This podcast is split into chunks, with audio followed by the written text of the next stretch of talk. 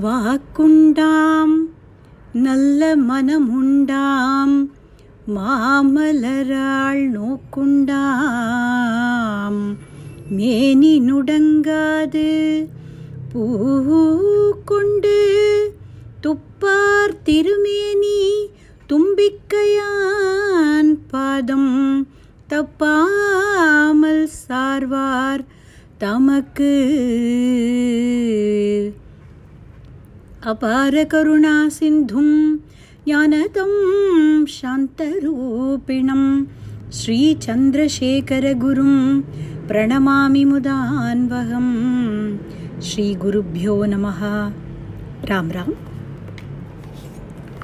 வந்திக்காக கூலியாளாய் வந்த பரமேஸ்வரன் வந்த இடத்திலே வேலையை பார்க்காமல் மண்ணை வெட்டுறதும் குமிக்கிறதும் அதை கொண்டு போய் பக்கத்தில் இருக்கிறவருடைய நிலத்தில் கொட்டுறதும் தண்ணியில் குதிக்கிறதும் நீஞ்சறதும் ஆடுறதும் ஓடுறதும் பாடுறதும் இப்படியே வேடிக்கை செஞ்சுட்டுருக்கார் அப்படிங்கிறத பார்த்தோம்.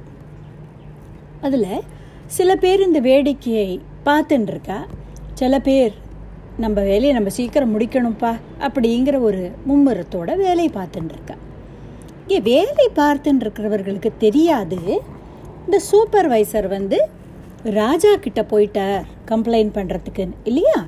அதனால அவர்கள் பாட்டுக்கு வேலை பார்த்துட்டுருக்கா நம்ம டீச்சர் கிளாஸில் எல்லாருக்கும் ஏதானு ஒர்க் கொடுத்துட்டு நான் ஒரு ஃபைவ் மினிட்ஸில் வருவேன் இந்த ஒர்க்கை முடிக்கணும்னு சொல்லிட்டு வெளியில் போயிருக்கான்னு வச்சுப்போம். அப்போது யாரோ ஒரு குழந்த அந்த ஒர்க்கை பண்ணாமல் பெருசாக சத்தம் போட்டுருக்கான் கிளாஸில் திடீர்னு அந்த பக்கமாக சூப்பர்விஷனுக்காக ஒரு ரவுண்ட்ஸ் வந்த பிரின்சிபல் நம்ம கிளாஸ்க்குள்ளே நுழைஞ்சுட்டான்னு வச்சுப்போம். இங்கே யார் சத்தம் போட்டது அப்படின்னு கேட்டால் நம்மளுக்கெல்லாம் எவ்வளோ பயமாக இருக்கும்.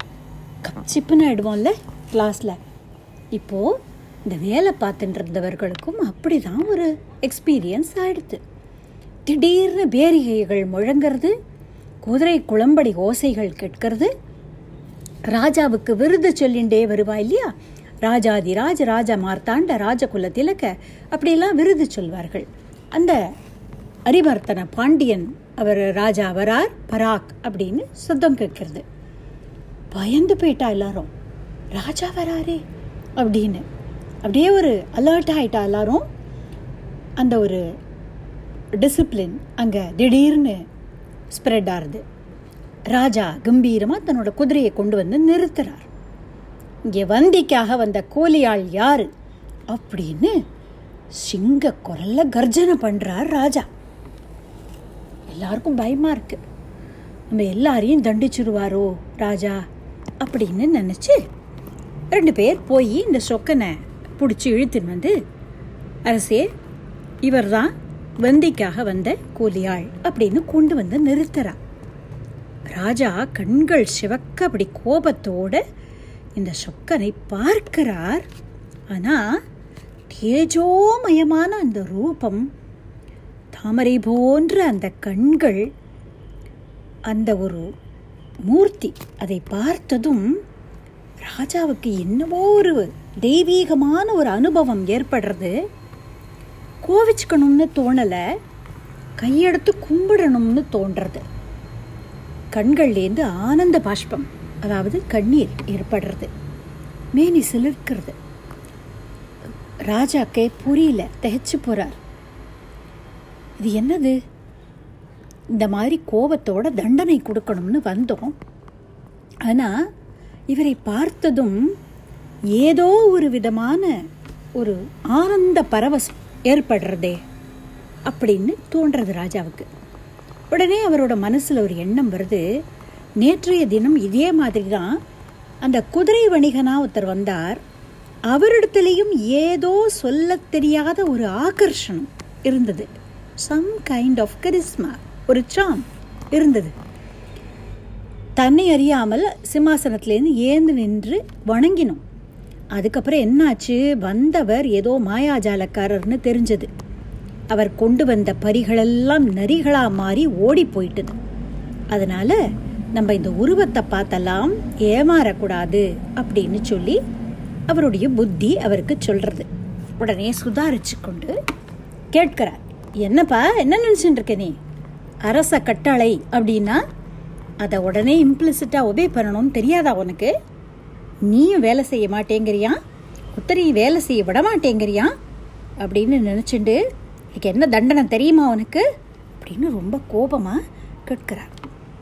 கொண்டா அந்த பிரம்பை அப்படின்னு ஆணையிடுறார் ராஜா. பிரம்பு அப்படின்னா கேன் அப்படின்னு சொல்லுவோம் இல்லையா? பெரிய ஒரு குச்சி. அது மாதிரி. அதை எடுத்து சுளீர்னு ஒரு அடி வச்சார் இந்த சொக்கனுடைய முதுகில். அடித்தது என்னவோ அந்த சொக்கனைத்தான். ஆனால் அடி விழுந்தது யாருக்குன்னா அங்கே இருக்கிற அத்தனை பேர் முதுகிலையும் சுளீர்னு அடி விழுந்தது மந்திரிகள் சேனாபதி ராஜாவுடைய அந்த காவற்காரர்கள் ராஜாவுடைய முதுகலையும் சுளீர்னு அடி விழுந்தது. அது மட்டும் இல்லையாம் திருவிளையாடல் புராணத்தில் சொல்கிறா கந்தர்வர்கள் யக்ஷர்கள் கிண்ணறர்கள் கிம்புருஷர்கள் எல்லாருடைய முதுகலையும் எல்லா ஜீவராசிகள் முதுகலையும் அடி விழுந்ததாம். பிரம்மதேவனும் திருமால் அப்படின்னு சொல்லக்கூடிய விஷ்ணுவும் திகைத்தார்களாம். என்ன நடக்கிறது அப்படின்னு? ராஜாவுக்கு ஒரு நிமிஷம் உடம்பு நடுங்கித்து எல்லாரும் அவரை சுற்றி இருக்கிறவர்களாமும் ஆ அம்மா அப்படின்னு அலற. திகைத்து போய் ராஜா கேட்குறாரு இங்கே என்ன நடக்கிறது? அப்படின்னு.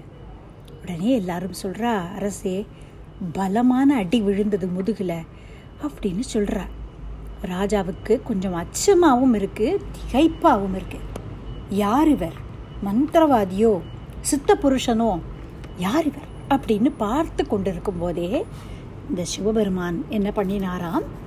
அவருடைய கூடையில் அவர் வெட்டி வச்சிருந்த அந்த மண்ணை கொட்டிட்டு மறைஞ்சு போயிட்டார் அவர் யார்? வானத்திலேருந்து பிரவாகமாய் பூமியே வெடித்து போயிடுமோ அப்படிங்கிற வேகத்தோடு வந்த கங்கையை தன்னுடைய ஜடா முடியில் அப்படியே சுத்தி கட்டினவர். அதுக்கப்புறம் மறுபடியும் பகீரதன் பிரார்த்தனை பண்ணி அதை ஏழு ஓட்டைகள் வழியாக கீழே விட்டார். அப்பேற்பட்ட கங்காதரன் அப்படின்னு சொல்லக்கூடிய பரமேஸ்வரன். அவருக்கு இந்த வைகையுடைய வெள்ளத்தை அடைக்கிறதா ஒரு பெரிய விஷயம். அவர் மண்ணை கொட்டிட்டவொடனே இந்த வைகையுடைய வெள்ளம் கடகடகடன்னு ரிசீட் ஆச்சு. மேடு உயர்ந்தது. ஆள் மறைஞ்சு போயிட்டார். ராஜா அந்த ஒரு சர்ப்ரைஸ்லேருந்து வெளியிலேயே வர முடியல. அப்படியே வாய் அடைச்சு போய் பார்த்துட்டு இருக்கிறார் என்ன நடக்கிறது நம்மளை சுற்றி வந்த பரிகள் நரிகளாச்சு. திடீர்னு வெள்ளம் வந்தது. திடீர்னு இந்த ஆள் ஒரு கூட மண்ணை கொட்டினதும் இந்த வெள்ளம் பூரா வடிஞ்சு போச்சு. ஆளையும் காணும். என்ன நடக்கிறது? அப்படின்னு Raja is trying to comprehend புரியல. இந்த வந்து யாருப்பா? யார் அனுப்பிச்சிருக்கிறா? இந்த ஆள் யார்?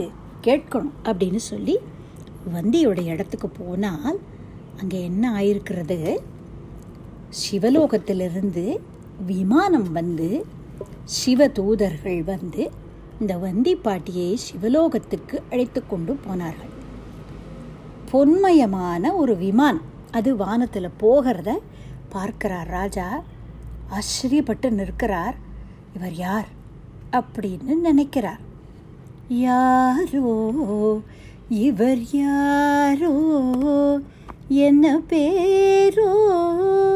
அப்படின்னு ராமநாடக கீர்த்தனையில் ஒரு பாடல் வரும். அதுபோல் ராஜா அப்படியே விக்கிச்சு போய் பார்க்கிறார். அப்போ வானத்தில் ஒரு அசரீரி வாக்கு கேட்கிறது. அரசனே வந்தியுடைய கூலி ஆளாய் யாமே வந்தோம். அப்படின்னு பரமேஸ்வரன் சொல்கிறார் அவருடைய முதுகில் அடித்த போது அத்தனை பேருக்கும் அடி விழுந்தது இல்லையா? ஏன் அப்படி? அப்படின்னாக்க சரீரம் வேறு வேறையாக இருந்தாலும் கூட உள்ளுக்குள்ளே அந்தராத்மாவாய் அந்தர்யாமின்னு சொல்லக்கூடிய அந்த இன்னர் கான்ஷியன்ஸாக இருக்கிற பரம்பொருள் தானே பரமேஸ்வரன். நம்ம வீட்டில் நிறைய அப்ளையன்சஸ் இருக்குது மிக்சி இருக்குது கிரைண்டர் இருக்குது டிவி இருக்குது ஏசி ஓடின்னு இருக்குது எல்லாத்துக்குள்ளேயும் ஒர்க் பண்ணுற அந்த எனர்ஜி அந்த எலக்ட்ரிசிட்டி தான். ஆனால் அந்த அந்த அப்ளையன்ஸ்க்கு என்ன வேலையோ அதை அதுக்கு அது செய்யறது. ஃபங்க்ஷன்ஸ் டிஃப்ரெண்ட்டாக இருக்குது இந்த அப்ளையன்ஸோட அப்பியரன்ஸ் டிஃப்ரெண்ட்டாக இருக்குது ஆனால் உள்ளுக்குள்ளே ஓடக்கூடிய சக்தி அந்த எலக்ட்ரிசிட்டி தான். இல்லையா?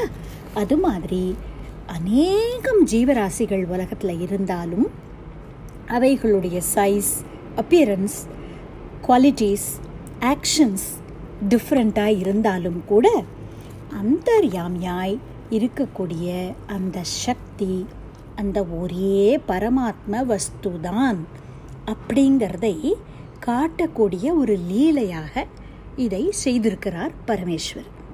இதை திருமூலர் அழகான ஒரு பாடல்ல சொல்றார். தேனுக்குள் இன்பம் சிகப்போ கருப்போ. வானுக்குள் ஈசனை தேடும் மதியிலீர். தேனுக்குள் இன்பம் செறிந்திருந்தார் போல் ஊனுக்குள் ஈசன் ஒளிந்திருந்தானே அப்படின்னு சொல்றார். தேன் அப்படிங்கிறது நல்ல குவாலிட்டியா இல்லையா அப்படிங்கிறத பார்க்கறதுக்கு அதோட கலரை வச்சு அதோட டெக்ஸ்டரை வச்சு அப்படிலாம் டெஸ்ட் பண்ணுவேன் இந்த தேனோட கலர் வந்து ஷேடு வந்து டிஃப்ரெண்ட்டாக இருக்கலாம். அதுக்கு நம்ம ஒரு கலர் கூட சொல்ல முடியும். இது ஒரு மரூனாக இருக்குது ஒரு லைட்டர் ப்ரௌனாக இருக்குது அப்படிலாம் கலர் சொல்லலாம் தேனுக்கு. ஆனால் அந்த தேனுக்குள்ளே ஒரு சுவை இருக்கு இல்லையா? ஸ்வீட்னஸ் அது எப்படி இருக்குது அப்படின்னு கேட்டால் எப்படி எக்ஸ்பிளைன் பண்ண முடியும்? அதுக்கு ஏதான கலர் உண்டா? அந்த ஸ்வீட்னஸ்ங்கிற குவாலிட்டிக்கு ஏதான கலர் உண்டா?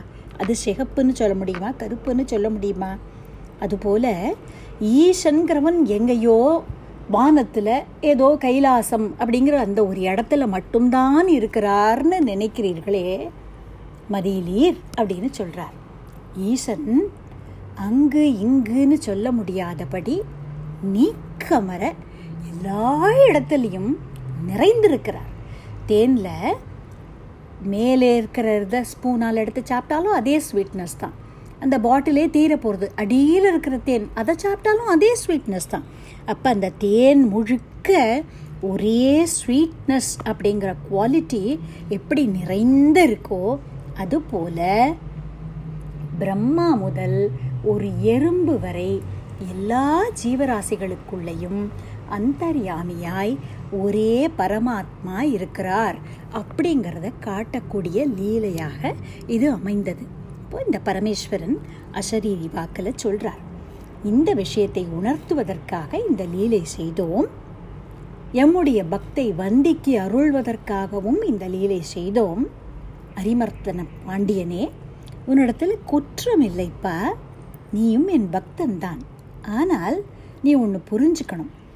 நல்லாரை காண்பதுவும் நன்றே. நலம் மிக்க நல்லார் சொல் கேட்பதுவும் நன்றே. அப்படின்னு உபையார் சொல்கிறா மூதுரையில். அப்படி நல்லவர்களுடைய சங்கம் நமக்கு கிடைக்கிறதுங்கிறது ரொம்ப ரொம்ப ரேர் துர்லபம். அதை வந்து we should not miss at any cost எப்படி ஒரு துணியை ரொம்ப நாளைக்கு ஒரு சாயத்தில் முக்கி வைத்தால் ஒரு வெள்ளை துணியை ஒரு ரெட்டு கலர் சாயத்தில் முக்கி வச்சுருக்கோன்னு வச்சுப்போம். அதுலேயே ஊறின் இருந்தால் அந்த சாயம் அந்த துணியில் ஏறிடும். அதுபோல் நாம் எப்படிப்பட்டவர்களாக இருந்தாலும் நல்லவர்களுடைய சங்கத்திலேயே இருந்து கொண்டு சத் சங்கத்திலேயே நம்மளுடைய மனசை ஊற போட்டோம்னா கொஞ்சம் கொஞ்சமாய் அந்த நல்லவர்களுடைய இயல்பு நமக்கு வந்துடும் அப்படிங்கிறத பெரியவர்கள்லாம் சொல்கிறேன் அப்படி நல்லவர்களுடைய அந்த சங்கம் அப்படிங்கிறது கிடைக்கிறது ரொம்ப ரொம்ப துர்லபம். குதிரை வாங்கணுங்கிற அந்த ஒரு நோக்கம்தான் உனக்கு இருந்தது. வாத ஊரார்கிட்ட திரும்ப திரும்ப குதிரை எப்போ வரும் குதிரை எப்போ வரும்னே கேட்டுருந்தியே தவிர அவரை வணங்கி ஐயனே நீங்கள் கோவில் கட்டியிருக்கிறதாக நான் கேள்விப்படுறேனே இது உண்மையா? எங்கே கோவில் கட்டினீர்கள்? என்ன செய்தீர்கள்? அப்படி விசாரித்து பார்த்துருந்தியானால் அவர் எவ்வளவு அறப்பணிகள் செய்திருக்கிறார்னு உனக்கு தெரியும். அப்போ நீயே செய்யக்கூடிய தர்மத்தை தான் அவர் செய்திருக்கிறார். அப்போ உனக்கு அதை சரியா தவறா அதுக்கு இவ்வளோ பெரிய தண்டனை கொடுக்கணுமா வேண்டாமா அப்படிங்கிற ஒரு விவேகம் ஏற்பட்டிருக்கும்.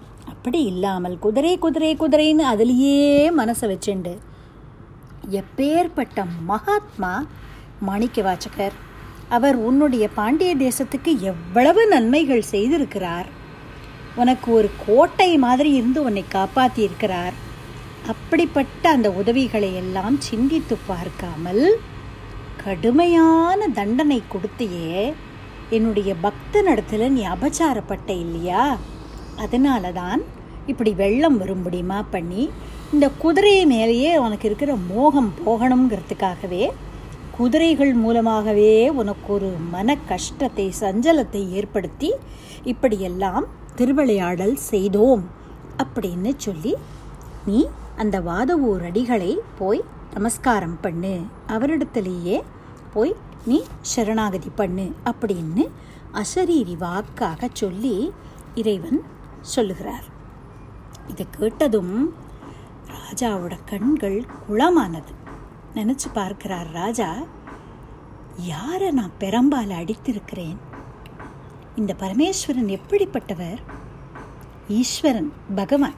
பரமேஸ்வரன் நாராயணன்னு நம்ம விவகாரத்துக்கு சொன்னாலும் ஒன்று தான் பாவகிராகி ஜனார்தனன்னு சொல்லுவார். பாவத்தை தான் கிரகிச்சுக்கிறான் பகவான். துரியோதனன் தன்னுடைய அரண்மனைக்கு இன்வைட் பண்ணின போது ஒரு பாம்ப் அண்ட் ப்ரைட் இருந்தது. அவனோட அந்த இன்விடேஷனில் அதனால் அங்கே போகாமல் பரம பக்தரான விதுரருடைய ஒரு எளிமையான வீட்டிற்கு போனார் கிருஷ்ணர். அந்த கண்ணனை பார்த்த பரவசத்தில் இந்த விதுரர் என்ன என்ன செய்தாராம்? வாழைப்பழம் கொடுக்குறார் கிருஷ்ணனுக்கு. அப்போ இந்த தோலியை உரிச்சிட்டு வாழைப்பழத்தை கொடுக்கணும் அப்படின்னு நினச்சி கண்ணனுடைய திருமுகத்தையே பார்த்து கொண்டு வாழைப்பழத்தை எல்லாம் அந்தாண்ட தூக்கி போட்டு போட்டு அந்த தோலியை கொடுக்குறாராம் கிருஷ்ணனுக்கு. ரொம்ப அழகா ஊத்துக்காடு வெங்கடக்கவி இதை ஒரு பாடலில் சொல்லுவார். தோலை எரிந்து அறிந்து கனிதூர எரிந்து வெறும் தோலை துணிந்தொருவன் தந்தானல்லவோ மேலை பிடியவளை வேணுமென்றே தெரிந்து விரும்பி சுவைத்தொருவன் தந்தானல்லவோ? காலமெல்லாம் தவம் இருந்து கனிந்து கனி கடித்து சுவைத்தொருவள் தந்தாளல்லவோ? அப்படின்னு சொல்கிறார் அப்படி எளிமையான பக்தர்கள் பாவத்தோட பக்தியோட எதை கொடுத்தாலும் ஏற்றுக்கொள்ளக்கூடியவர் இறைவன். குச்சேலர் பழைய அவல் கொண்டு போன போது கிருஷ்ணன் அதை ரொம்ப ஆசையாக வாங்கி சாப்பிட்டார் அப்படிங்கிற கதையும் நாம் படித்திருக்கிறோம். இந்த பரமேஸ்வரனும் அப்படித்தான். திருமூலருடைய ஒரு பாடல் நம்ம முன்னமே சொல்லியிருக்கிறோம். யாவர்க்குமாம் இறைவர்க்கு ஒரு பச்சிலை அப்படின்னு தொடங்கக்கூடிய திருமந்திர பாடல் சொல்லியிருக்கோம். அப்படி ஏக பில்வம் சிவார்ப்பணம் அப்படின்னு சொல்லி ஒரு பில்வ இலையை அப்படி சமர்ப்பணம் பண்ணினால் கூட ஆஷு தோஷி அப்படின்னு பேர் பரமேஸ்வரனுக்கு. சட்டுன்னு சந்தோஷப்பட்டுடக்கூடியவர். எளிமையான தெய்வம். அப்படி பக்தர்கள் பாவத்தோடு எதை சமர்ப்பிக்கிறார்களோ அதை ஏற்றுக்கொள்ளக்கூடியவர் இறைவன். அப்படிப்பட்ட அந்த இறைவன் என்ன செய்தார்? முன்னொரு முறை பாசுபத அஸ்திரம் வேணும் அப்படிங்கிறதுக்காக அர்ஜுனன் இமயமலையில் போய் தபசு பண்ண போகிறார் அப்போது துரியோதனனுக்கு சகுனி இவர்களுக்கெல்லாம் வேண்டப்பட்ட ஒரு அசுரன். அவனை கூப்பிட்டு இந்த அர்ஜுனனுடைய தபஸை போய் கெடுக்கணும் அர்ஜுனனுடைய வாழ்க்கையை முடிக்கணும் அப்படின்னு சொல்லி அவர்கள் அந்த அசுரனை அனுப்புகிறார் அவன் ஒரு பன்றியுடைய ரூபத்தை எடுத்துக்கொண்டு காட்டு பன்றியுடைய ரூபத்தை எடுத்துட்டு அப்படி ஓடி வரான் அந்த அர்ஜுனன் இருக்கக்கூடிய அந்த காட்டில். அர்ஜுனன் போகக்கூடிய வழியில் அர்ஜுனனை அட்டாக் பண்ணக்கூடிய ஒரு நோக்கத்தோடு வரும் பொழுது அர்ஜுனன் தன்னுடைய காண்டீவத்தை வளைத்து ஒரு அம்பை விடுறான். அந்த அம்பு போய் அந்த காட்டுப்பன்றியுடைய உடம்பில் குத்தக்கூடிய அதே நேரத்தில் வேறு டைரக்ஷன்லேருந்து இன்னொரு அம்பு வந்து குத்துறது. யார் அதுன்னு அர்ஜுனன் பார்க்கும் பொழுது பாட்டசாட்டமான ஒரு வேடுவனும் ஒரு வேடு வச்சியும் அங்கே வரா. பரமேஸ்வரனும் பார்வதியுமே அந்த ரூபத்தில் வரா. ரெண்டு பேருக்கும் வாக்குவாதம் ஏற்படுறது. நான் தான் இதை முதலில் அடித்தேன் அப்படிங்கிறதாக ரெண்டு பேரும் வாக்குவாதம் பண்ணுறேன் இப்போ கோபப்பட்டு அர்ஜுனன் என்ன பண்ணுறான் ரெண்டு பேருக்கும் துவந்த யுத்தம் நடக்கிறது. ஒரு டூவல் நடக்கிறது. அதாவது வேடுவன் வேஷத்தில் வந்த பரமேஸ்வரனுக்கும் அர்ஜுனனுக்கும் நடக்கிறது. தன்னுடைய வில்லுனால அந்த வேடுவனை அடித்தானாம் அர்ஜுனன். அந்த தழும்பு பரமேஸ்வரனுடைய உடம்பில் பட்டதாம். பரமேஸ்வரன் சந்தோஷப்பட்டாராம். இந்த மல்யுத்தம் நடக்கிறது ரெண்டு பேருக்கும் ஆற தழுவி கொண்டான் அர்ஜுனன். அப்போது தன்னுடைய புத்திரனை ஒரு பிதா அணைத்து கொள்ளும்போது அவனுக்கு என்ன சந்தோஷம் ஏற்படுமோ அது மாதிரி பரமேஸ்வரனுக்கு சந்தோஷம் ஏற்பட்டதாம். இதே போல் இந்த பெரிய புராணத்தில் அறுபத்தி மூன்று நாயன்மார்களை பற்றி சொல்கிறோம் இல்லையா? அதில் சாக்கிய நாயனார் அப்படின்னு ஒரு சிவபக்தர். அவர் திருச்சங்கமங்கை அப்படிங்கிற ஊரில் பிறந்தவர். அந்த காலகட்டத்தில் பௌத்தம் அப்படின்னு சொல்லக்கூடிய புத்திசம் அண்டு ஜெயின மதங்கள் அது கொஞ்சம் எல்லா இடத்துலையும் பரவலாய் இருந்த ஒரு காலகட்டம். இது எல்லாமே நம்ம ஒன்று புரிஞ்சுக்கணும். சனாதன தர்மம்னு சொல்லக்கூடிய ஒரு ஆல விருட்சத்தோட பல விழுதுகள் போலத்தான். இந்த டிஃப்ரெண்ட் ஸ்கூல் ஆஃப் தாட் அப்படின்னு சொல்லக்கூடிய விதவிதமான தர்சனங்கள். சாங்கியமாக இருக்கட்டும் யோகமாக இருக்கட்டும் புத்த ஜெயின மதங்களும் கூட சீக்கிய மதமும் கூட இந்த சனாதன தர்மத்துடையவே ஒரு விழுதுகள் மாதிரி தான் அப்படி அந்த ஒரு ஸ்கூல் ஆஃப் தாட் அது கொஞ்சம் பிரபலமாக இருந்த ஒரு காலகட்டம். அப்போது இந்த பக்தர் என்ன செய்தார்? இந்த புத்த மத பள்ளி. அப்போ நிறைய யூனிவர்சிட்டிஸ் இருந்திருக்கு. நம்ம நாலந்தா தக்ஷஷீலா அப்படின்னுலாம் படிக்கிறோம். அது மாதிரி இந்த பாரத தேசம் முழுக்க நிறைய யூனிவர்சிட்டிஸ் இருந்திருக்கு. காசி காஞ்சி முதலான க்ஷேத்திரங்கள்லாம் இதுக்கு ரொம்ப பிரபலமாக இருந்திருக்கு. இந்த பாரத தேசத்துடைய பல கார்னர்ஸ்லேருந்தும் ஸ்டூடெண்ட்ஸ் வந்து படிச்சிருக்கிறார். அப்படி ஒரு புத்த மதத்தை போதிக்கக்கூடிய ஒரு பள்ளி. அதில் போய் சேர்ந்து இந்த காஞ்சிபுரத்தில் அந்த புத்த மத கொள்கைகளை எல்லாம் படித்து அப்படி புத்த பிக்ஷுவா மாங்க் அப்படி ஆகி இருந்தார் இந்த பக்தர். ஆனால் வெவ்வேறு தரிசனங்கள் இருக்குது அவரவருக்கும் எது இஷ்ட தெய்வமோ அதை ஃபாலோ பண்ணலாம். All paths lead to that one truth அப்படின்னு நம்ம ஏற்கனவே சொன்னோம். இல்லையா? அதுபோல் அவர் புத்த மத கொள்கைகளை படித்தாலும் கூட அவருடைய மனம் என்னவோ பரமேஸ்வரன் இடத்துல தான் ஈடுபட்டது ஆனால் ஒரு தடவை போய் அப்படி ஒரு மதத்திலே சார்ந்துட்ட பிறகு மறுபடியும் தன்னுடைய தாய் மதத்துக்கு திரும்புறதுங்கிறது ப்ராக்டிக்கலி அவ்வளோ ஈஸியாக இருக்கலை. அப்போ இருந்த சுச்சுவேஷன் அந்த மாதிரி இருந்தது. அதுக்கு பலத்த எதிர்ப்பு ஏற்படும். பலவிதமான துன்பங்கள் அதனால் ஃபேஸ் பண்ண முடியுமா இருந்தது. திருநாவுக்கரசருடைய கதையிலையும் இது வரும். பின்னால் ஒரு சந்தர்ப்பத்தில் அதை பார்க்கலாம்.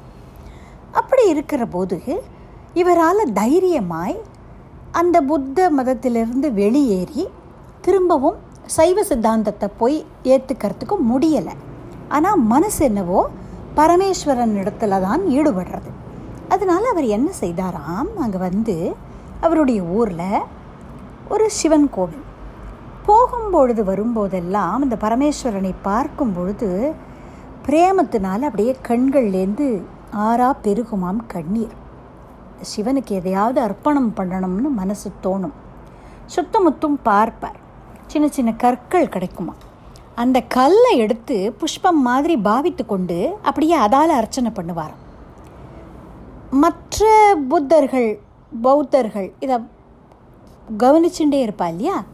அவள் நினைக்கிறா இவர் புத்த மதத்தில் சேர்ந்து விட்டதுனால இவருக்கு தன்னுடைய தாய் மதமான அந்த ஹிந்து தர்மத்தில் இருக்கக்கூடிய தெய்வங்கள் மேலே வெறுப்பு ஏற்பட்டுருக்கிறது போல இருக்குது அதனால் இந்த சிவலிங்கத்து மேலே கல்லை விட்டறிகிறார் அப்படின்னு அவர்கள் நினைத்தார்கள்.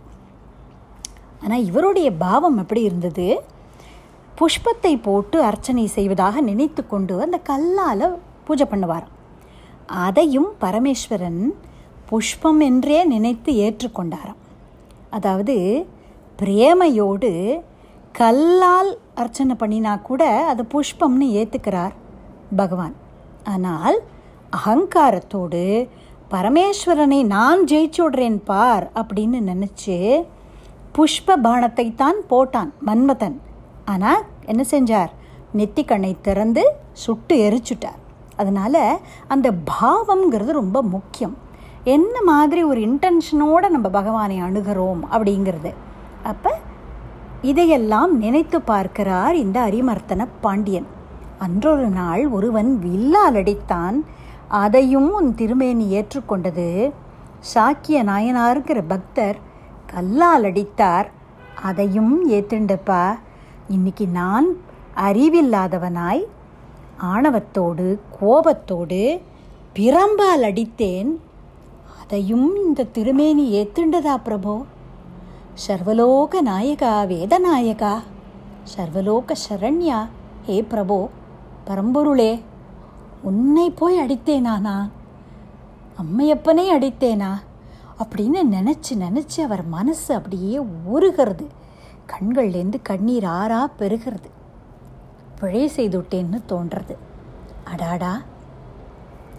அடியாருடைய பெருமையை உணர்ந்து கொள்ளாமல் போனேனே. எப்பேற்பட்ட ஒரு மகாத்மா எனக்கு மந்திரியாக இருந்தார். அவரை புரிந்து கொள்ளாமல் தீர விசாரிக்காமல் ஒரு விவேகத்தோடு ஆலோசனை பண்ணாமல் ஒரு ஃபிட் ஆஃப் ரேஜில் அவருக்கு எப்படிப்பட்ட கொடுமைகளையெல்லாம் செய்துட்டேன்னா? என்னை மன்னிப்பாரா? என்னை ஏற்றுப்பாரா அப்படின்னெல்லாம் பல கேள்விகளோடு வாதவூரடிகள் இருக்கிற இடத்தை நோக்கி அரசன் கிளம்புறான். என்ன நடக்க போகிறது வாதவூரடிகள் ஏற்றுக்கொள்வாரா? மறுபடியும் அமைச்சராக இருப்பாரா? அப்படிங்கிறத நம்ம அடுத்த செஷனில் பார்க்கலாம். ராம் ராம். ஸ்ரீ குருப்பியோ நமஹா. ராம் ராம். அரிவர்த்தன பாண்டியனும் மற்றவர்களும் பரமேஸ்வரன் அசரீரி வாக்காக பேசினதை கேட்டார்கள். அப்படின்னு போன செஷனில் பார்த்தோம். என்னுடைய அடியவரான மணிவாசக பெருமான் என்கிற வாத ஊர் அடிகள் இடத்துல அவச்சாரப்பட்டாயே அதனால்தான் இப்படி ஒரு திருவிளையாடல் பண்ணினேன். அவரையே போய் சரணம் புகுவாய் அப்படின்னு இறைவன் சொன்னதாக போன செஷனில் பார்த்தோம். உடனே உள்ளம் உருகி அடாடா அடியாருடைய பெருமையை அறிந்து கொள்ளாமல் போனேனே அப்படின்னு பச்சாதாபப்பட்டு கொண்டே அரிமர்த்தன பாண்டியன் குதிரையை திருப்புறான். வாதவூர் அடிகள் இருக்கக்கூடிய அந்த இடத்தை நோக்கி இப்போ பிரயாணப்பட்டு கொண்டிருக்கிறான். மனசுக்குள்ள பலவிதமான எண்ணங்கள் ஓடிக்கொண்டே இருக்கிறது. அடியவர் என்னை மன்னிப்பாரா? என்னை ஏற்றுக்கொள்வாரா? எப்பேற்பட்ட மாணிக்கம் என் பக்கத்தில் இருந்து அதோட அருமை தெரியாமல் இருந்துட்டேனே. அப்படி ஒரு கில்ட்டி கான்ஷியஸ் அப்படி அவர் ஏற்றுப்பாரா மாட்டாரா அப்படிங்கிற மனசஞ்சலம் இதோட பல்வேறு எண்ணங்களை எண்ணிக்கொண்டே இந்த அரசன் மாணிக்க வாசகர் இருக்கிற இடத்தை நோக்கி போகிறான். ஒரு நம்மளுடைய ஸ்கிரிப்சர்ஸில் சொல்லுவார்கள் சிவே गुरुत्राता குருத்ராதா குரௌருஷ்டே ந கஷ்டன லப்த்வா குலகுரும் சம்யக் குருமேவ சமாஸ்ரயேத் அப்படின்னு அதாவது பகவானிடத்திலே நம்ம ஏதான்னு அபச்சாரப்பட்டோம் அப்படின்னால் சிவன் நம்மிடத்திலே கோபித்து கொண்டாரானால் குரு இருக்கார் காப்பாற்றுறதுக்கு பகவான்கிட்ட போய் நமக்காக மன்றாடி நமக்காக எடுத்து சொல்லி மன்னிப்பு வாங்கி கொடுக்கறதுக்கு குரு இருக்கிறார். குருவிடத்திலேயே போய் ஒருத்தன் அவச்சாரப்பட்டானால் அவன் எங்கு போய் அதுக்கு பிராயசித்தம் பண்ண முடியும்? குருக்கிட்டேயே தான் போய் சரணமடைய வேணும் அப்படின்னு சொல்கிறது அதுபோல் இப்போ இந்த மன்னனுடைய மனநிலை இருக்கிறது. அந்த தனக்கு ஒரு அமைச்சராய் நல்ல குருவாய் இருந்து வழி நடத்தின மாணிக்க வாசகரை நோக்கி போய் கொண்டிருக்கிறார். இங்கே சில விஷயங்களை உங்களோட பேசணும். ராமாயணத்தில் ராமர் வனவாசத்துக்காக புறப்பட்டு போன போது பரதன் ராமனை தேடிக்கொண்டு வரார் அப்படிங்கிற ராமாயண கதை நமக்கெல்லாம் தெரியும். சித்திரக்கூட்டத்தில் ராம லக்ஷ்மணர் சீதை மூவரும் வனவாசத்தில் இருக்கும் பொழுது பரதன் அவர்களுடைய அந்த ஆசிரமத்தை தேடி வந்து ராமனை நமஸ்காரம் பண்ணி அயோத்திக்கு நீங்கள் திரும்ப வேணும் அப்படின்னு கேட்க போகிறார் ராமனை பார்த்ததும் பரதன் ஓடி வந்து திருவடிகளிலே விழுந்து நமஸ்காரம் பண்ணுறார் அப்போ ராமர் அயோத்தியாவை எப்படி அரசாட்சி பண்ணி கொண்டிருக்கிறாய் எப்படி நிர்வாகம் பண்ணுறாய் அப்படின்னெல்லாம் விசாரிக்கிறார் பரதன்கிட்ட ஏன்னா அவருக்கு நடந்த கதைகள்லாம் தெரியாது. அவர் நினைத்து கொண்டிருக்கிறார் நம்ம அப்பா நமக்கு சொன்னபடி பரதனை கொண்டு வந்து பட்டாபிஷேகம் பண்ணியிருப்பார். பரதன் இப்போது ராஜ்யத்தை ஆண்டு கொண்டிருப்பான். அப்படின்னு நினைத்து கொண்டு ராமர் கேட்கிறார் எப்படி ஆட்சி பண்ணின்னு இருக்க அப்படின்னு. அப்போது என்ன கேட்கிறார் ராமர்? ச கஷ்டித் பிராமணோ வித்வான் தர்மநித்யோ மகாத்யுதி இக்ஷ்வாகூணாம் உபாத்தியாயோ யதாவத் தாத்த பூஜ்யத்தே அப்படின்னு கேட்கிறார். தாத்த ஹே குழந்தாய் நம்மளுடைய குல குருவும் நமக்கெல்லாம் வழிகாட்டக்கூடிய ஒரு மென்டர் அப்படி இருக்கக்கூடிய அந்த வசிஷ்ட பகவான் இருக்கிறாரே. வேதங்களிலெல்லாம் மகாவித்வானான அந்த வசிஷ்டர் சத்குணங்கள் எல்லாம் நிரம்ப பெற்ற தவசீலரான அந்த பகவானை நீ கௌரவத்தோடு நடத்துகிறாயா? அவரிடத்துல மரியாதையோடு நடந்து கொள்கிறாயா? அப்படின்னு ஸ்பெசிஃபிக்காக ராமர் விசாரிக்கிறார். அப்படின்னா அந்த ஒரு அட்வைசரி ரோலில் இருக்கக்கூடியவர்களை மகான்களை எப்படி மதிக்கணும் அப்படிங்கிறத இங்கே எம்ஃபசைஸ் பண்ணியிருக்கிறார்.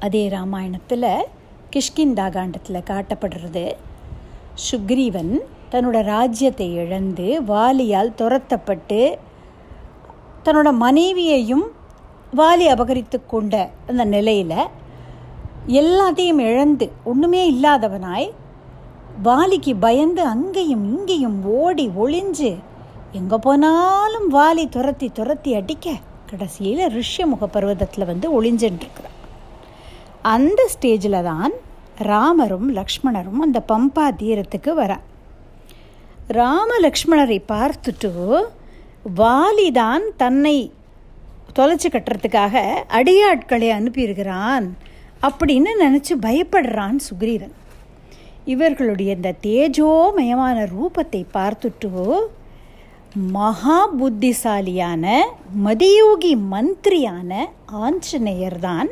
ஆஸ்வாசப்படுத்தி சுக்ரீவனை இங்கே கவலைப்படாதீங்கோ அவளை பார்த்தா அப்படி தெரியலை. மகரிஷிகளைப் போல இருக்கிறார்கள். அந்த ரூபத்தை பார்த்தா ராஜ ரிஷிகளைப் போல இருக்கிறார்கள். பா யாரு அப்படிங்கிறத நான் விசாரிச்சுட்டு வரேன். நிச்சயமாக அவர்களால் உங்களுக்கு நல்லது தான் நடக்கும் அப்படின்னெல்லாம் சுக்ரீவனுக்கு நல்ல ஒரு புத்திமதி சொல்லி ராமலக்ஷ்மணர்களை வந்து மீட் பண்ணி சுக்ரீவனிடத்தில் கூட்டிண்டு போய் ஃப்ரெண்ட்ஷிப்பை ஏற்படுத்தி ராமர் மூலமாக சுக்ரீவனுக்கு மறுபடியும் இழந்த ராஜ்யம் மனைவி அந்தஸ்து ஒரு மதிப்பு பெருமை எல்லாம் திரும்ப கிடைக்கிறது. எல்லாத்தையும் இழந்துட்டு பயந்து வாழ்ந்த சுக்ரீவனுக்கு இத்தனையையும் திருப்பி கொடுத்தது எது அப்படின்னு கேட்டால் ராமருடைய அனுக்கிரகம் அப்படிங்கிறது உண்மையாக இருந்தாலும் அதை சுக்ரீவன் அடைஞ்சதுக்கு காரணம் ஆஞ்சநேயன் அப்படிங்கிற ஒரு மதியூகி மந்திரி அவனோடு இருந்தது தான் காரணம். ஒரு குரு ஸ்தானத்தில் இருந்து ஆச்சாரியனாய் இருந்து நல்ல வழியை காட்டினதுனால தான் ராமனோட சக்கியம் ஏற்பட்டது. இல்லைன்னா ஆன் ஹிஸ் ஓன் சுக்ரீவன் ராமனை பார்த்து பயந்து இன்னும் கொஞ்சம் நேரம் அந்த குகையில் ஒளிஞ்சுன்னு இருந்திருப்பான் நிச்சயமாக ராமரோட சக்கியம் ஏற்பட்டிருக்காது. அப்போது இந்த ஒரு மென்டர் ஆச்சாரியன் அவருடைய கிருபையினால் என்ன கிடைக்கிறது அப்படின்னா சூர்தாஸ் தன்னுடைய ஒரு பாடலில் சொல்கிறார் மாலா திலக்கு மனோகர் பாலா லய சிறு சத்ரதரை குரு பினா கோனு கரே ஒன்றும் இல்லாதவனாய் இருந்த எனக்கு இப்போ வெண்கொற்ற குடை நல்ல வாசனா திரவியங்கள் மாலை நல்ல வஸ்திரங்கள் அலங்காரங்கள் இதெல்லாம் கிடச்சிருக்கே. என் குருவை தவிர வேறு யாரால் எனக்கு இதையெல்லாம் அனுகிரகிக்க முடியும் அப்படின்னு கேட்கிறார். இது இங்கே சுக்ரீவனுக்கும் பொருந்துறது. அப்படி நல்ல வழி காட்டக்கூடிய ஒரு அமைச்சர் பெருமான் பக்கத்தில் இருக்கிறது எவ்வளவு முக்கியம் அப்படிங்கிறத இந்த ராமாயண விஷயங்களை எல்லாம் இந்த அரிமர்த்தன பாண்டியனும் அறிந்தவர் தானே. அற்புதமான ஒரு அமைச்சனாய் நல்ல மென்டராய் வழிகாட்டக்கூடியவனாய் விபீஷண பகவான் இருந்தார். ராவணன் பக்கத்தில். அந்த விபீஷண ஆழ்வான் சொல்கிறார் இந்த ஜானகி தேவியை கொண்டு போய் ராமனிடத்தில் திருப்பி கொடுத்துருவோம் நீ செய்யக்கூடியது அறம் அல்ல அப்படின்னு சொல்லி கொடுக்குறார். ஆனால் ராவணன் என்ன செய்தான் அந்த நல்ல விஷயங்களை போதிக்கக்கூடிய ஒரு அமைச்சனாகவும் நண்பனாகவும் தம்பியாகவும் இருக்கக்கூடிய விபீஷணனை இங்கேருந்து போ இந்த லங்கேலியே நீ இருக்கக்கூடாதுன்னு விரட்டி அடித்தான் அதுக்கப்புறம் என்ன ஆச்சு? அவனுக்கு இருந்த அத்தனை செல்வமும் அடிந்து போய் புத்திரனை இழந்து ராஜ்யத்தை இழந்து உயிரையும் இழந்தான். இல்லையா? அப்போது அந்த ஒரு ஆச்சாரியனுடைய பங்கு எவ்வளவு முக்கியமானது அப்படிங்கிறதையெல்லாம் சிந்தித்து கொண்டே இந்த ராஜா மாணிக்க வாசகர் இருக்கக்கூடிய இடத்தை நோக்கி போகிறார். அங்கே மாணிக்க வாசகர் எப்படி இருக்கிறார் அப்படின்னு பார்ப்போம். அவர் எப்படி இருக்கிறார்? இவ்வளவு கஷ்டம் வந்தது இல்லையா அவருக்கு? அவர் எந்த தவறும் செய்யலை. அதாவது அந்த கான்டெக்ஸ்டில் நான் இந்த விஷயத்தை பார்க்கணும்னு சொன்னேன். அதுக்கு இவ்வளவு பெரிய தண்டனை செங்கலியால் பிணைத்து வைகையுடைய சுடு மணலில் நிறுத்தி வைத்து தலையில் பாறாங்கல்லை சுமத்தி அப்புறம் வெள்ளம் வந்துட்டதுனால அவரை வேற ஒரு இடத்துக்கு கொண்டு போயிருக்கிறார்கள். ஆனாலும் அவர் இப்போவும் அண்டர் பர்சிக்யூஷன் தான் தண்டனை கைதியாகத்தான் இருக்கிறார். அப்போது இவ்வளவு கஷ்டம் வந்துடுத்தே அப்போ சிவபெருமான் மேலே அவருக்கு வெறுப்பு ஏற்பட்டுடுத்தா? ஹே பிரபோ உனக்காகத்தானே நான் கோவில் கட்டினேன் உன்னோட அடியார்களுக்கு தானே அன்னதானம் செய்தேன். என்னை இப்படி நீ சோதிச்சுட்டியே உனக்கு கண் இல்லையா காது இல்லையான்னு இப்படிலாம் புலம்பினாரா பகவான்கிட்ட? நீ எனக்கு என்ன கருணை காட்டின? நான் உனக்காக செஞ்சதெல்லாம் வீண் அப்படி நினைத்தாரா? அப்படின்னாக்க அடியார்கள் அப்படி இருக்கிறது இல்லையா? அவர்கள் எப்படி இருக்கிறார்கள்? நீயே கெதி அப்படின்னு ஒரு கம்ப்ளீட் சரண்டர் பகவான் எது கொடுத்தாலும் அது நல்லதாக இருக்கட்டும் கஷ்டமாக இருக்கட்டும் எதுவாக இருந்தாலும் அது பகவான் கொடுக்கக்கூடிய பிரசாதம் அப்படிங்கிற ஒரு பாவத்தோடு ஏற்றுக்கொள்ளக்கூடியவர்களாய் இருக்கிறார்கள். அது கஷ்டம் சுகம்ங்கிறதெல்லாம் நம்மளுடைய பார்வையில் தான். அவர்களை பொறுத்த வரைக்கும் அது என்ன மாதிரி அனுபவமாக இருந்தாலும் சரி அது இறைவனுடைய திருவுள்ளம் பகவத் சங்கல்பம் அப்படின்னு நினச்சி அதை ஏற்றுக்கிறார்கள். நம்ம எப்படி கோவிலுக்கு போனால் சக்கரை பொங்கல் கொடுத்தாலும் சரி காரமாக இருக்கிற புளியோதரை கொடுத்தாலும் சரி எதுவாக இருந்தாலும் அது பிரசாதம்.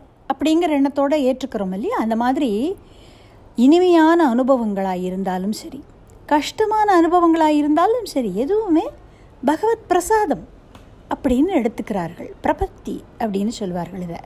ஸ்ரீ வைஷ்ணவ சம்பிரதாயத்தில். அப்படி கம்ப்ளீட் சரண்டர் அப்படி இருக்கிறார் அந்த மனநிலையில் இருக்கிறார் நம்மளுடைய மாணிக்க வாசகர். அவர் நினைக்கிறார் ஹே பிரபு அமைச்சராக இருந்தேன். குதிரை வாங்கத்தான் வந்தேன். ஆனால் அந்த திருப்பெருந்துறையில் அன்றொரு நாள் நீ தரிசனம் கொடுத்த அப்படியே என்னை களவாடி கொண்டாய். கம்ப்ளீட்லி என்னை ஆட்கொண்டாய். அதுக்கப்புறமா நான் எப்படி என்னுடைய அந்த ஐடென்டிட்டிங்கிறதையே நான் மறந்துட்டேன். நீ தான் நான் அப்படிங்கிற மாதிரி உன்னை தவிர வேறு எண்ணம் இல்லை அப்படி ஆயிடுத்து என்னுடைய வாழ்க்கை இல்லையா? அன்றே இந்த நாவியும் உடலும் உடைமை எல்லாமும் குன்றே அணையாய் என்னை ஆட்கொண்ட போதே கொண்டிலையோ? இன்றோர் இடையூர் எனக்குண்டோ? நன்றியே செய்வாய் பிழை செய்வாய். நானும் இதற்கு நாயகமே அப்படின்னு கேட்கிறார். அப்படி நினைக்கிறார். அன்னைக்கே என்னைக்கு நீ எனக்கு காட்சி கொடுத்தியோ எனக்கு தீட்சை கொடுத்தியோ என்னை ஏற்றுக்கொண்டாயோ அப்போ நீ என்னுடைய உடம்பு என்னுடைய உயிர் என் ஆன்மா என் மனசு எல்லாம் என் புத்தி எல்லாத்தையும் எடுத்துன்ட்டப்பா. யூ கம்ப்ளீட்லி டுக்கவே நான் அப்படின்னு ஒன்று தனியாக இல்லை இப்போ. எல்லாத்தையும் நீ எடுத்துன்ட்ட. எனக்கு என்னப்பா கஷ்டம்? இது நான் உன் பொருள். எனக்கு என்ன கஷ்டம் இருக்குது அதனால் நீ எனக்கு நல்லதைத்தான் கொடு. எனக்கு கஷ்டங்களைத்தான் கொடு. இது வேணும் அது வேணும்னு கேட்குறதுக்கு நான் யாருப்பா? எனக்கு எது தரணும்னு உனக்கு தெரியாதா? அப்படின்னு இந்த பாடலுக்கு பொருள். அப்படி இருக்கிறார். பிரகலாதனுடைய சரித்திரத்தில் இதே போலத்தான் பிரகலாதனுக்கு சொல்ல முடியாத கஷ்டங்களை அவள் அப்பாவே கொடுக்குறார். அப்போ கடைசியில் அந்த தூணை பிளக்கும் பொழுது நிருசும்பர் வெளிப்படுறார் இரண்யவதமாச்சு பிரகலாதனிடத்தில் பகவான் கேட்கிறார். பிரகலாதா உனக்கு என்ன வரம் வேணும்னு கேளு குழந்தை அப்படின்னு கேட்கிறார். பிரகலாதன் பரம வினீதனாய் கையை குவித்து கொண்டு சொல்கிறானாம் ஏன்று சும்மா எத்தனையோ எனக்கு கஷ்டங்கள் ஏற்பட்டது. விஷம் கொடுக்கப்பட்டது மலையிலேருந்து என்னை தள்ளி விட்டா பாம்புனால் கடிக்க விட்டார்கள் யானையால் இடற விட்டார்கள் தீயில தூக்கி போடப்பட்டது. எல்லா சந்தர்ப்பங்கள்லேயும் என்னை காப்பாத்தினியே பிரபு. நான் எனக்கு நினைவு தெரிந்து இன்னி வரைக்கும் கஷ்டத்தையே பார்த்ததில்ல. நான் பார்த்ததெல்லாம் உன் கருணையை மட்டும்தான் அப்படின்னு சொல்கிறான் அந்த குழந்தை அவனுடைய மனநிலை. அப்போ பகவான் சொல்கிறாராம் ஏ பிரகலாதா இப்படி சொல்லாதடா குழந்தை. நான் உன்னை காப்பாத்தினேன்னு சொல்லாதடா. நீ என்னுடைய பொருள்டா. இப்போ நம்மளிடத்துல ஒரு அருமையான வைர மோதிரம் இருக்குதுன்னு வச்சுப்போம். நாம் தானே அதை ரொம்ப ஜாகிரதையாக வச்சுப்போம். புத்தி புத்தி வச்சுப்போம். ஏன்னா நம்மளோட ட்ரெஷர் அப்படின்னு. அது மாதிரி பிரகலாதா நீ என்னோட ட்ரெஷர் உன்னை பத்திரமா வச்சுக்கணும் அப்படிங்கிற பொறுப்பு எனக்கு தாண்டா இருக்குது என் பொருளை நான் காப்பாத்தினேன். அதை போய் நான் பண்ணின கருணைன்னு சொல்கிறியேடா அப்படின்னு பகவான் உருகினானாம். அப்படி ஒரு ஈக்குவேஷன் பகவானுக்கும் பக்தனுக்கும். அப்படி மாணிக்க வாச்சகர் எப்படி இருக்கிறார்? நான் உன்னுடைய பொருள். பிரபு நீ எனக்கு எந்த அனுபவத்தை வேணாலும் கொடு. இது வேணும் அது வேணும்னு டிசைட் பண்ணுறதுக்கு நான் யார் அப்படின்னு இருக்கிறார் இல்லையா? இது அநேகம் மகான்களுடைய சரித்திரத்தில் இந்த ஒரு மனோபாவத்தை நம்ம பார்க்கலாம்.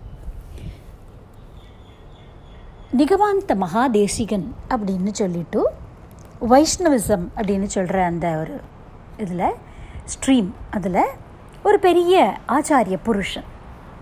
அவர் காஞ்சிபுரம் பக்கத்தில் தூப்புல் அப்படிங்கிற ஊரில் பிறந்தவர்.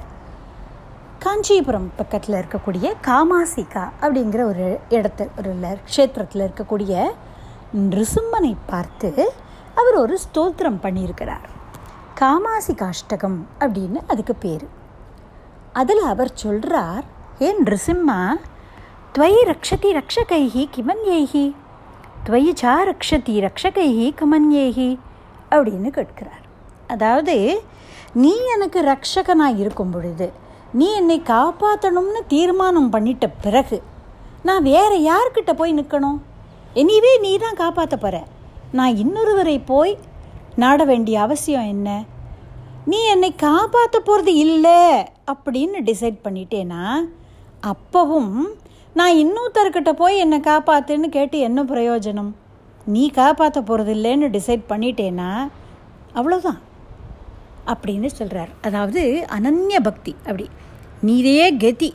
நீ என்ன செய்கிறியோ செய். அப்படிங்கிற அந்த மனநிலையில் அந்த பக்தன் இருக்கிறான். அப்படித்தான் இப்போ மாணிக்க வாசகரும் இருக்கிறார்.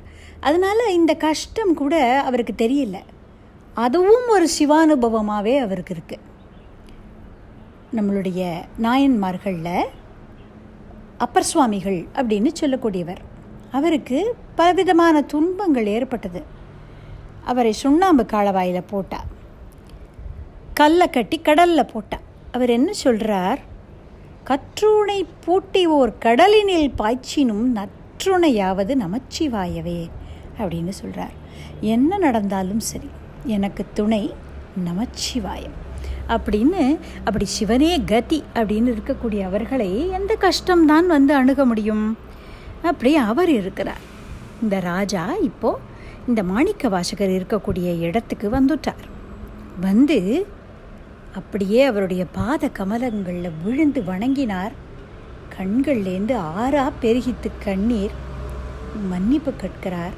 ஆத்மார்த்தமாய் தன்னுடைய தவறுக்காக வருத்தப்படுறார். மணிவாசக பெருமானே மாணிக்கம் உங்கள் வாசகம் மட்டுமில்லை நீங்களும் தான். கிடைத்தற்கரிய மாணிக்கம் நீங்கள். உங்களுடைய அருமை பெருமையை சரிவர புரிஞ்சிக்காமல் கடுமையான தண்டனைகளை உங்களுக்கு கொடுத்துட்டேன். என்னோட அறியாமையை நீங்கள் மன்னிக்கணும். நீங்கள் எப்பேற்பட்ட பக்தர் அப்படிங்கிறதை பரமேஸ்வரனே வந்து ஒரு திருவிளையாடல் பண்ணி எனக்கு உணர்த்தினார். அப்படின்னா உம்முடைய பெருமையை வார்த்தைகளால் சொல்ல முடியுமா? அப்படின்னு ராஜா சொல்லி ஊருகி நிற்கிறார். மாணிக்க வாச்சகருக்கு ஒன்றும் புரியல. அரசே நீங்கள் என்ன சொல்கிறீர்கள் அப்படின்னு கேட்கிறார். அப்போது வைகை ஆற்றங்கரையில் நடந்த விஷயங்களை எல்லாம் ராஜா சொல்கிறார் சொக்கன்கிற பேரில் ஒரு கூலி ஆளாய் வந்து தன்னிடத்தில் பிறம்படி வாங்கி இறைவன் பண்ணின திருவிளையாடலையும் அசரீரி வாக்காக மாணிக்க வாச்சகருடைய பெருமையை இறைவனே சொல்லி போய் அவரையே சரணடைன்னு தனக்கு அட்வைஸ் பண்ணினதையும் இதையெல்லாம் ராஜா சொல்கிறார் அப்படியே உள்ளம் ஊருகித்து மாணிக்க வாச்சகருக்கு உடம்பெல்லாம் சிலிர்த்தது. ஏ பிரபு பரமேஸ்வரா நான் என்னப்பா செஞ்சேன்? நான் ஏதாவது தபசு பண்ணினேனா? ஒன்றுமே செய்யலையே பிரபோ. எனக்காக நீ ஒரு கூலி ஆளாய் வந்து அடி வாங்கினியாமே. இந்த கருணை என்னால் தாங்க முடியலையே பிரபு. இப்படி ஒரு கிருப்பை பண்ணுறியேப்பா நான் இதுக்கு தகுதியானவன் தானா? அப்படின்னு நினைக்கிறார். இவ்வளவு எளிமையான ஒரு தெய்வமாக இருக்கியே நீ அப்படின்னு நினச்ச அந்த சிவபெருமானுடைய கருணையை நினச்சி அவருக்கு ஆனந்த கண்ணீர் ஏற்படுறது. நார்த் இந்தியாவில் பரமேஸ்வரனை போலேநாத் என்று சொல்லுவார்கள். அதாவது ரொம்ப இன்னசென்ட் அப்படின்னு அர்த்தம். எளிமையான தெய்வம் நம்ம சொன்ன மாதிரி ஒன்றும் இல்லை ஒத்தருக்குமே வேண்டாத காட்டு புஷ்பங்கள். அது பில்வம். இப்படி ஒரு எளிமையான பொருட்களை அர்ப்பணம் பண்ணினால் மோட்ச சாம்ராஜ்யம் பரியந்தம் தூக்கி கொடுத்துடக்கூடிய கருணை கடல் அந்த பிரபு. அதனால் அவரை போலேநாத் அப்படின்னு சொல்வார்கள். அப்படி இந்த மாணிக்க வாச்சகரும் இப்போ நினைக்கிறார். நான் ஒன்றுமே செய்யலை. பக்தி பண்ணினேனா? தபசு பண்ணினேனா? நான் என்ன செய்தேன் பிரபு? எந்த தகுதியும் இல்லாத எனக்கு உன்னையே அள்ளி கொடுக்குறியேப்பா. உனக்கு ஒன்றுமே விவரம் தெரியலன்னு நினைக்கிறேனா? அப்படின்னு நினைக்கிறார். அப்படிப்பட்ட ஒரு அர்த்தத்தில் அற்புதமான ஒரு திருவாசக பாடல் மாணிக்க வாசகர் சொல்கிறார் தந்தது உன் தன்னை. கொண்டது என் தன்னை. சங்கரா ஆர்கொலோ சதுரர்? அந்த ஒன்றில்லா ஆனந்தம் பெற்றேன். யாது நீ பெற்றது ஒன்று என்பால் சிந்தையே கோவில் கொண்டையும் பெருமான் திருப்பெருந்துறை உரை சிவனே. எந்தையே ஈசா உடல் இடம் கொண்டாய் யான் இதற்கு இளன் ஓர் கைமாறே அப்படின்னு நினைக்கிறார். இப்போது ஒரு கரிகா மார்க்கெட் இருக்குதுன்னு வச்சுப்போம். அங்கே ஒருத்தர் அங்கேருந்து வந்து விலை மதிக்கவே முடியாத வைரக்கற்களையும் வைடூரியங்களை மாணிக்கங்களை எல்லாம் ஒரு மூட்டை நிறைய கொடுத்துட்டு ஒரு கா கிலோ கத்திரிக்காய் கொடுங்க இதுக்கு பதிலான்னு சொல்லி வாங்கிட்டு போனால் சிரிக்க மாட்டார்களா? அதாவது விலை மதிக்க முடியாத ஒரு பொருளை கொடுத்துட்டு இன் எக்ஸ்சேஞ்ச் சும்மா ரொம்ப சாதாரணமான ஒரு பொருளை போய் வாங்கிட்டு போனால் அவர்களை வந்து ரொம்ப இக்னரண்ட் ஒன்றும் தெரியாதவர்கள் நைவ் அப்படின்னு சொல்வார்கள் இல்லையா? அது மாதிரி மாணிக்க வாச்சகர் இங்கே சொல்கிறார் பிரபு ஒன்றுத்துக்குமே பிரயோஜனம் இல்லாத என்னை நீ எடுத்துக்கொண்டு யாராலையுமே அடைய முடியாத உன்னை எனக்கு கொடுத்துட்டியேப்பா. தன் பக்தர்களுக்கு தன்னையே அள்ளி கொடுக்கக்கூடிய தெய்வம் இல்லையா? அப்படி நீ அள்ளி உன்னை கொடுத்துட்டியே இந்த ஒரு எக்ஸ்சேஞ்ச் டீலில் யாருப்பா கெட்டிக்காரர்? பிரயோஜனம் இல்லாத வஸ்துவான என்னை கொடுத்துட்டு அரும் பெரும் மாணிக்கமான உன்னை பதிலுக்கு வாங்கின்ற நான் கட்டிக்காரனா? இல்லை நீ கட்டிக்காரனா? அப்படின்னு கேட்கிறார். சங்கரா ஆர்குலோ சதுரர் அப்படின்னு கேட்கிறார். உன்னை நான் அடைந்தேன். அதனால என்ன எனக்கு கிடைச்சது? அந்தமொன்றில்லா ஆனந்தம் பெற்றேன். ஒரு எல்லையே இல்லாத ஆனந்தம் எனக்கு கிடச்சிருக்கு. சிவானுபவம் கிடச்சிருக்கு. நீ என்னை எடுத்துண்டியே உனக்கு என்ன கிடச்சிது? அதாவது நாம் பக்தி பண்ணுறதுனால இறைவனுக்கு எந்த பிரயோஜனமும் கிடையாது. நம்மளுக்கு மனசு சுத்தமாகிறது இறை அனுபவம் ஏற்படுறது. ஸோ இதில் கெய்னர் யார்? நம்ம தான் அப்படின்னு சொல்கிறார் சிந்தையே கோவில் கொண்டையும் பெருமான் என் மனசு முழுக்க இப்போ உன் கோவில் ஆயிடுத்து. உள்ளம் பெருங்கோவில் ஊனுடம்பு ஆலயம். வள்ளர் பெருமானார்க்கு வாய் கோபுரவாசல் அப்படின்னு கள்ளப்புலனைந்தும் காடா மணி விளக்கே. இப்படின்னெல்லாம் திருமந்திரத்தில் சொல்கிறார் திருமூலர். அதுபோல் என்னுடைய சிந்தை என்னோட மனசே இப்போ உன் கோவிலாக மாறிடுத்து. அதில் நீ பர்மனண்ட்டாக பிரதிஷ்டை ஆயிட்ட பரமேஸ்வரா. திருப்பெருந்துறை உரை சிவனே திருப்பெருந்துறையில் வந்து என்னை ஆட்கொண்ட வள்ளலே. எம்பெருமானே அம்மையப்பா. எந்தையே ஈசா உடல் இடம் கொண்டாய். என்னுடைய சரீரத்தையே உனக்கு கோவிலாய் மாற்றிக்கொண்டாய் எனக்குள்ளேயே நீ நிறைந்து விட்டாய். எனக்குள்ளே இப்போ பரமேஸ்வரனை தவிர வேறு எந்த எண்ணமும் இல்லை. இதுக்கு நான் என்னப்பா ரெசிப்ரோகேஷன் பண்ணுவேன்? நீ பண்ணியிருக்கிற இந்த கிருப்பைக்கு யான் இதற்கு இளன் ஓர் கைமாறே அப்படின்னு சொல்லி ஆனந்த கண்ணீர் விடுறார். அந்த பரமேஸ்வரனுடைய கருணையை நினைத்து நினைத்து அவருடைய உள்ளம் உருகிறது இறை இந்த அரசனோ திருவடியில் விழுந்து வணங்கி கை ஹூப்பி நிற்கிறான். இவரோட பதிலை எதிர்பார்த்து இப்போ மாணிக்க வாச்சகர் என்ன சொல்ல போகிறார் அடுத்தது என்ன டிசைட் பண்ண போகிறார் அப்படிங்கிறத நம்ம அடுத்த செஷனில் பார்க்கலாம். ராம் ராம்.